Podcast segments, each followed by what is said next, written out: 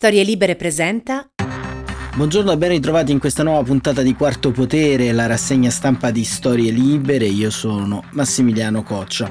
Per la seconda conversazione di questo ciclo di approfondimenti sulla crisi che si sta consumando in Afghanistan, siamo andati a Settimo Torinese, all'interno del centro Fenoglio gestito dalla Croce Rossa Italiana, che in via del tutto eccezionale ci ha aperto le porte per conoscere le storie dei primi rifugiati afghani giunti in Italia con i voli della nostra rete diplomatica. Come ci ha spiegato la responsabile della struttura, Marsha Cucuvè, in eh, queste ore in tanti ospiti della eh, struttura stanno metabolizzando la loro fuga dal paese e iniziano a porsi domande sul loro futuro. In questo contesto abbiamo avuto la fortuna di dialogare con uno di loro, un ex maggiore dell'esercito regolare di Kabul, che grazie ai programmi di formazione internazionale ha potuto frequentare i centri di perfezionamento militare in Italia. Abdul ha 29 anni ed impressiona per la precisione e la rabbia con cui racconta la sua storia e quella del suo paese. Buon ascolto. Innanzitutto tu eh, da dove vieni? Esattamente da Kabul? Uh, no, io vengo dal nord-est del, dell'Afghanistan e mi sono di Bada- la città si chiama Badakhshan, però io abitavo, abitavo a Kabul. A Kabul io in realtà ho studiato qua in Italia, ho fatto accademia militare due anni a Modena, poi altri tre anni a Torino, scuola di applicazione di Torino. Alla fine del 2016 ho finito, sono andato in Afghanistan, sono diventato tenente ufficiale dell'esercito. Sono andato lì, ho lavorato più o meno quattro anni, Dopo quattro anni ad aprile sono tornato qua a Perugia per fare il corso di italiano di nuovo, perché a settembre in teoria dovevo fare un corso a Roma, si chiama ISMI, uh, sarebbe il, il, master di secondo livello. Però purtroppo a 30 luglio ho finito il corso, sono andato in Afghanistan per fare vacanza, un mese di vacanza. A questa vacanza sono stato 15-16 giorni a casa e il governo è caduto e rovesciato, diciamo, senza combattimenti, senza niente. I talebani sono arrivati, hanno preso ovunque, hanno iniziato diciamo, a prendere l'autorità mh, del paese. Ecco, eh, visto che tu sei anche proprio interno diciamo, all'esercito, ecco, come, come, te lo spieghi innanzitutto questa sorta di resa eh, senza eh, combattere? Perché qua, soprattutto in Italia, in Occidente, ci, ci, do, ci domandiamo, dopo vent'anni appunto di missioni internazionali, eh, come è stato possibile diciamo, uno sfaldamento in questo modo? Sì, perché noi abbiamo avuto tutto, diciamo, avevamo un esercito forte, una poliziotta forte, una forza armata forte, però purtroppo è stato diciamo, il gioco dall'alto, dall'alto o ancora, ancora non sappiamo come, possibile un esercito, con una forza armata di 300.000 uomini senza combattere, senza niente, hanno consegnato. Il fatto che poveri soldati non sapevano niente, i soldati avevano voglia di combattere, voglia di fare tutto, però eh, il comandante, i generali che erano l'autorità, loro hanno consegnato l'autorità, i soldati sono rimasti fuori così senza combattere. È stata autorizzata ai soldati, è stata ordinata ai soldati di dare le loro armi, i loro equipaggi e di andarsene a casa senza combattere. Perciò quando il tuo comandante comanda, ti dà un ordine, devi seguire per forza, se no vai contro di lui. Per questo motivo, tutti ad esempio parlando dell'Irat che ci sono stati italiani, c'è il corpo di 207 che i soldati erano da, eh, là dentro 207, erano tutti preparati, volevano combattere, sono entrati 5-6 quelli capi dei talibani dentro il casermo, dentro 207, era il comandante, il comandante gli ha dato benvenuto, hanno consegnato tutto. Era, io ho visto, era un soldato, piangeva, diceva innondo la mia arma, io combatto il suo comandante diceva prego, prego, dai le armi, vattene a casa senza, senza morirti, senza fare niente. E perciò i soldati sono costretti a consegnare le loro armi senza combattere, senza fare la guerra. Ecco, e spesso ci si interroga anche su, su come eh, sia cambiato non solo velocemente, ma nel corso di questi 20 anni come è cambiata la vita degli afghani, nel senso perché eh, anche qui abbiamo un ritratto un po' parziale, diciamo voi siete scappati proprio perché appunto diciamo, la vita sotto i talebani la ricordavate bene e, e non volevate più tornarci. Eh, in questi 20 anni completamente l'Afghanistan, il paese era cambiato, eh, si era sviluppato, sia a livello sociale, sia a livello di economia, sia a livello diciamo uh, tutto, le medie, lo sport, tutto, in tutti i livelli si erano cambiati, cioè, livelli psicologicamente la gente era sviluppata perché nessuno voleva tornare indietro, nessuno, fino ad ora nessuno vuole tornare indietro. Ad esempio se, se andavi a Kabul, in ovunque città c'era una libertà, c'era una vita che la gente voleva stare libera e così. Purtroppo con l'arrivo dei talebani la gente ha perso la sua speranza, tutti hanno iniziato a scappare diciamo, all'Occidente e in altri paesi che hanno collaborato. Ecco, e com'era la vita prima dell'avvento appunto dei, eh, diciamo dei, dei, dei, talebani? Raccontaci come era cambiata sensibilmente per te, insomma tu hai studiato, sei stato in giro, ti sei formato, sei di fatto un professionista della difesa no? da questo sì, punto di vista. Io personalmente come un ufficiale dell'esercito non mi aspettavo mai che i talebani riuscissero a prendere il mio paese, mai nella vita io, avevo, io speravo una vita molto, molto avanti diciamo, in Afghanistan, diventare colonnello, generale, comandare qualche base. Avevo una morale molto alta. Invece con l'arrivo dei talebani, che senza combattere, senza niente, sono diventato zero, diciamo. Tutti hanno perso la speranza, tutto, tutti dicono ma come, come, come, come è possibile che i talebani arrivano, arrivano senza combattere, senza niente. Ecco, e invece la parte politica, perché il presidente Gani è in qualche modo fuggito all'estero, in esilio, il vicepresidente Sale è rimasto e quindi da un punto di vista pratico e anche per la comunità internazionale è ancora lui il, il, il presidente degli Iure dell'Afghanistan. Sì. Però da un punto di vista politico si parla di un governo, si parla di qualcosa che avverrà il 31 agosto, ma eh, diciamo quella classe politica, tu che giudizio dai da, da da afghano che poi ci ha vissuto. No, da, una, da, una, parte, tutti i politici che erano in Afghanistan, loro avevano la testa di corruzione, erano tutti corrotti, nessuno era patriottico, nessuno amava il suo paese. Perciò da una parte questo che alcuni dei politici avevano anche contatto con i talebani, che ha dato una mano ai talebani per arrivare diciamo, a Kabul in, in, in Afghanistan. Dall'altra parte parlando di Ghani, Ghani uno che è cresciuto qua in Occidente, in America, perché per lui non gli importava tanto il popolo afghano, per lui importava avere il potere, avere, prendere i soldi, comandare il po- povero popolo afghano e tornarsene di nuovo qua in paese. Lui quel giorno, finché i talebani sono arrivati a Kabul, lui era nel suo ufficio. Alcuni dei talebani sono arrivati nel suo ufficio, gli ha dato benvenuto, gli ha abbracciato poi l'ha chiamata, eh, ha chiamato l'elicottero, è venuto l'elicottero, l'ha preso e se ne è portato via. Invece Saleh è un figlio, di, un figlio afghano, uno che è nato lì, ha sofferto, ha cresciuto, ha visto diciamo, il popolo in che situazione ha, ha passato durante il regime dei talebani. Perciò Saleh è rimasto fino ad ora a combattere nella provincia di Panjshir con i suoi uomini, con la gente. Anche per me il presidente è lui. Ecco, proprio in merito alla resistenza del, di, del figlio del generale Massoud, di Massoud Junior, eh, in, in, Occidente da un lato c'è, c'è, grande aspettativa, poi arrivano sempre delle notizie un po' contrastanti, ad esempio oggi su Repubblica c'è una sua intervista eh, in cui appunto chiede il supporto e il sostegno internazionale. Eh, ecco, diciamo da un punto di vista anche militare, visto che tu sei esperto di questo, eh, quali sono in qualche modo anche le possibilità oggettive eh, di una possibile resistenza e quanto questa resistenza non rimanga esclusivamente estesa all'interno della regione del Panshir che tradizionalmente è una regione ostile al regime dei talebani. Sì, eh, parlando diciamo uh, il figlio di Massoud, eroe nazionale dell'Afghanistan, lui è l'unico rimasto al fianco di Amrullah Saleh a combattere. Stai vedendo Panshir strategicamente è una città che è difficile diciamo, occupare o attaccare perché c'è una entrata c'è una uscita. Poi il popolo Pancher conosce bene il suo territorio, perciò stanno dove c'è diciamo, la possibilità di entrare, stanno lì a combattere.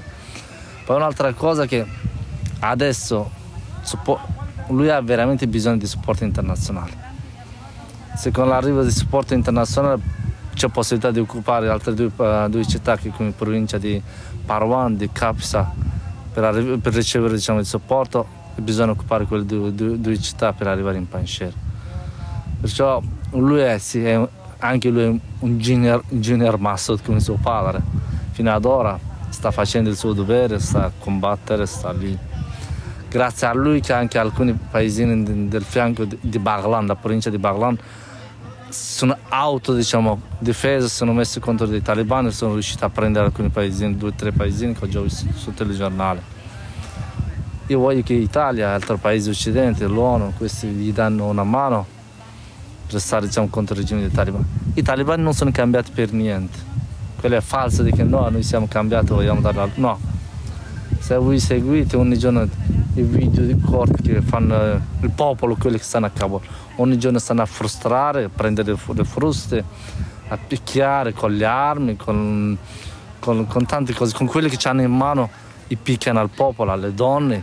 L'altro giorno hanno ucciso una donna a città di Nangarar, che quel povero stava da solo, da sola andava in giro, voleva comprare qualcosa, gli ha chiesto ma con chi sei? Lei ha detto da sola.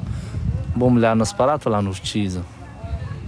Ecco, eh, l'idea appunto di, una, di, un, di, un, regime differente è quello che in qualche modo forse ha fatto guadagnare un po' di ore al, alla governance dei talebani e ha un po' innestato un dibattito all'interno dell'opinione pubblica occidentale. Eh, sembra però che sostanzialmente, eh, così come vent'anni fa, il regime dei talebani faccia comodo a qualcuno, in qualche modo la Cina, la Russia, l'Iran, che guardano sempre a quella regione come diciamo non un paese indipendente ma come un'autostrada di snodo. Ecco, dall'arco anche della tua esperienza, eh, che tipo di influenze hai visto nell'arco di questi anni? È aumentata una pressione da parte di questi paesi intorno all'Afghanistan?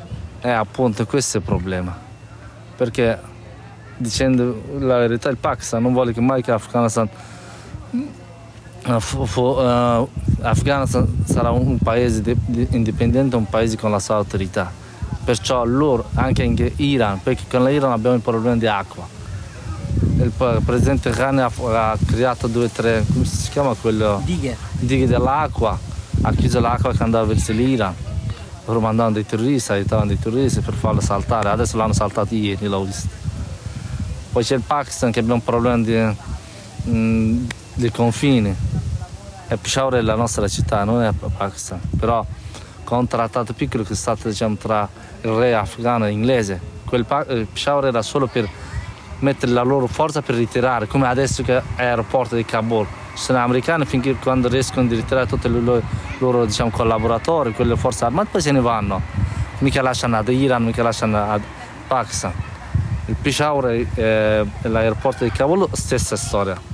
Però loro hanno occupato, noi non abbiamo mai firmato questo, la vostra città perciò loro riescono per questo vogliono che sempre dovesse essere casino in Afghanistan la guerra in Afghanistan così non riescono a, prendere, a, a non, così non riescono a mantenere diciamo, il shower perciò che loro poi parlando dell'influenza no l'influenza occidentale è stato l'americana è stata dell'America è stata perché sia economicamente sia sociologicamente hanno aiutato no?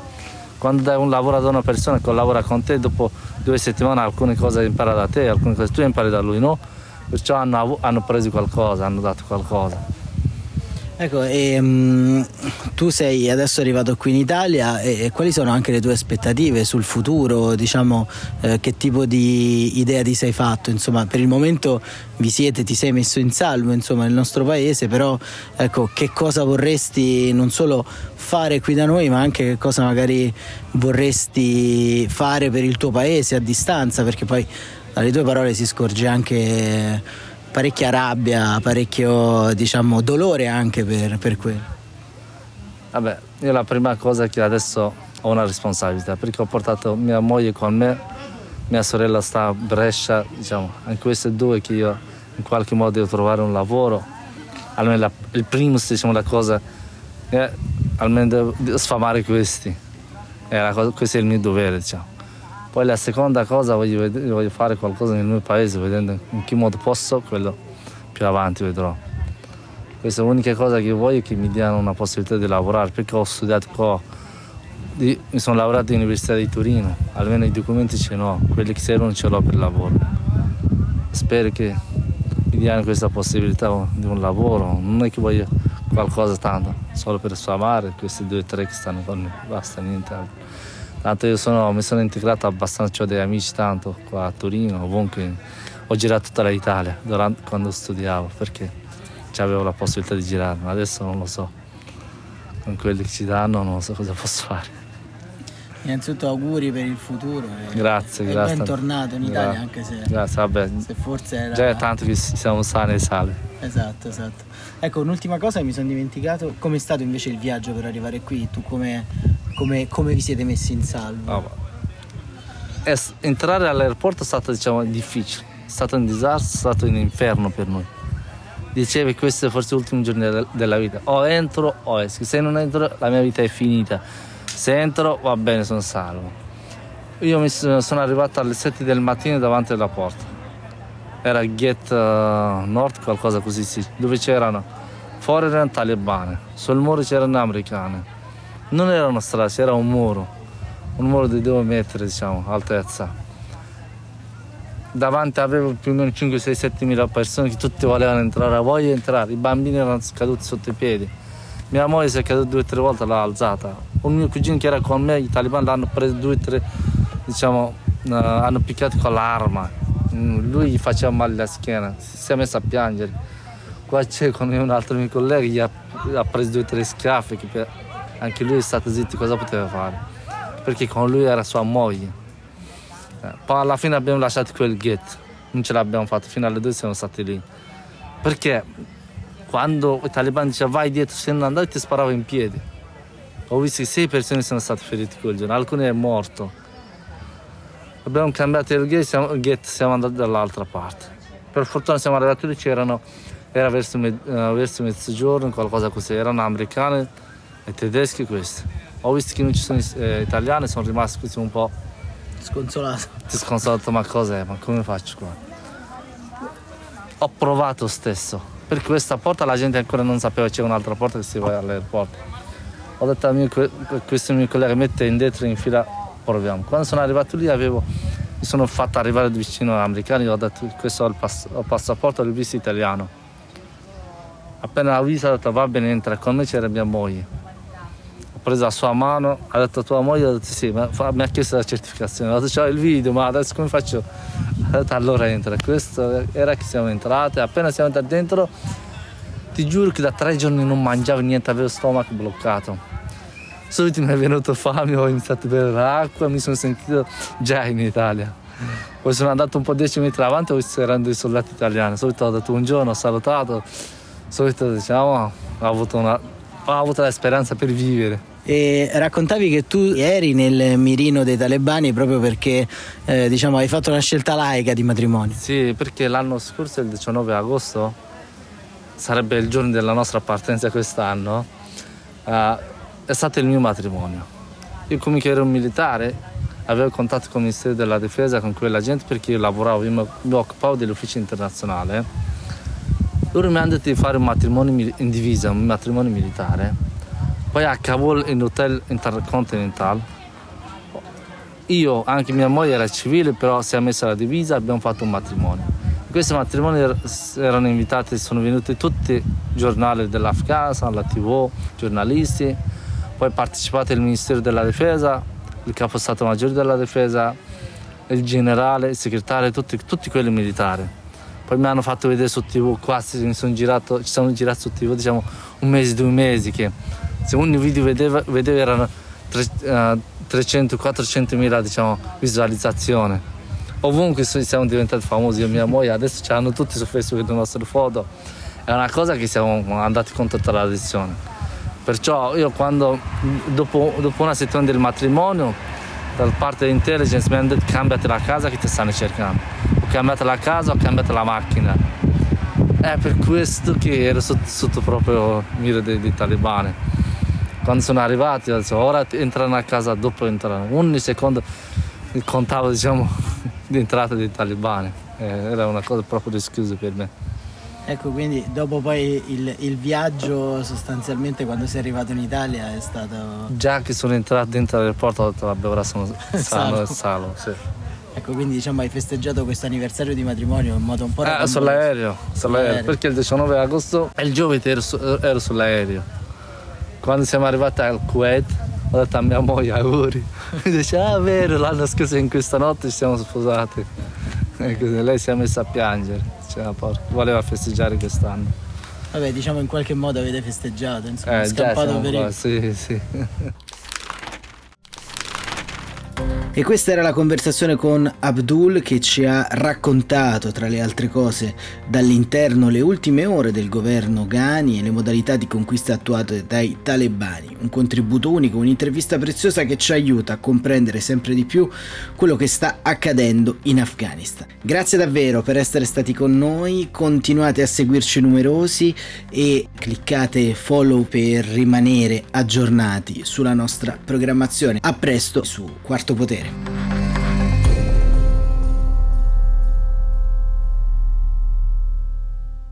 Una produzione storielibere.fm di Gianandrea Cerone e Rossana De Michele.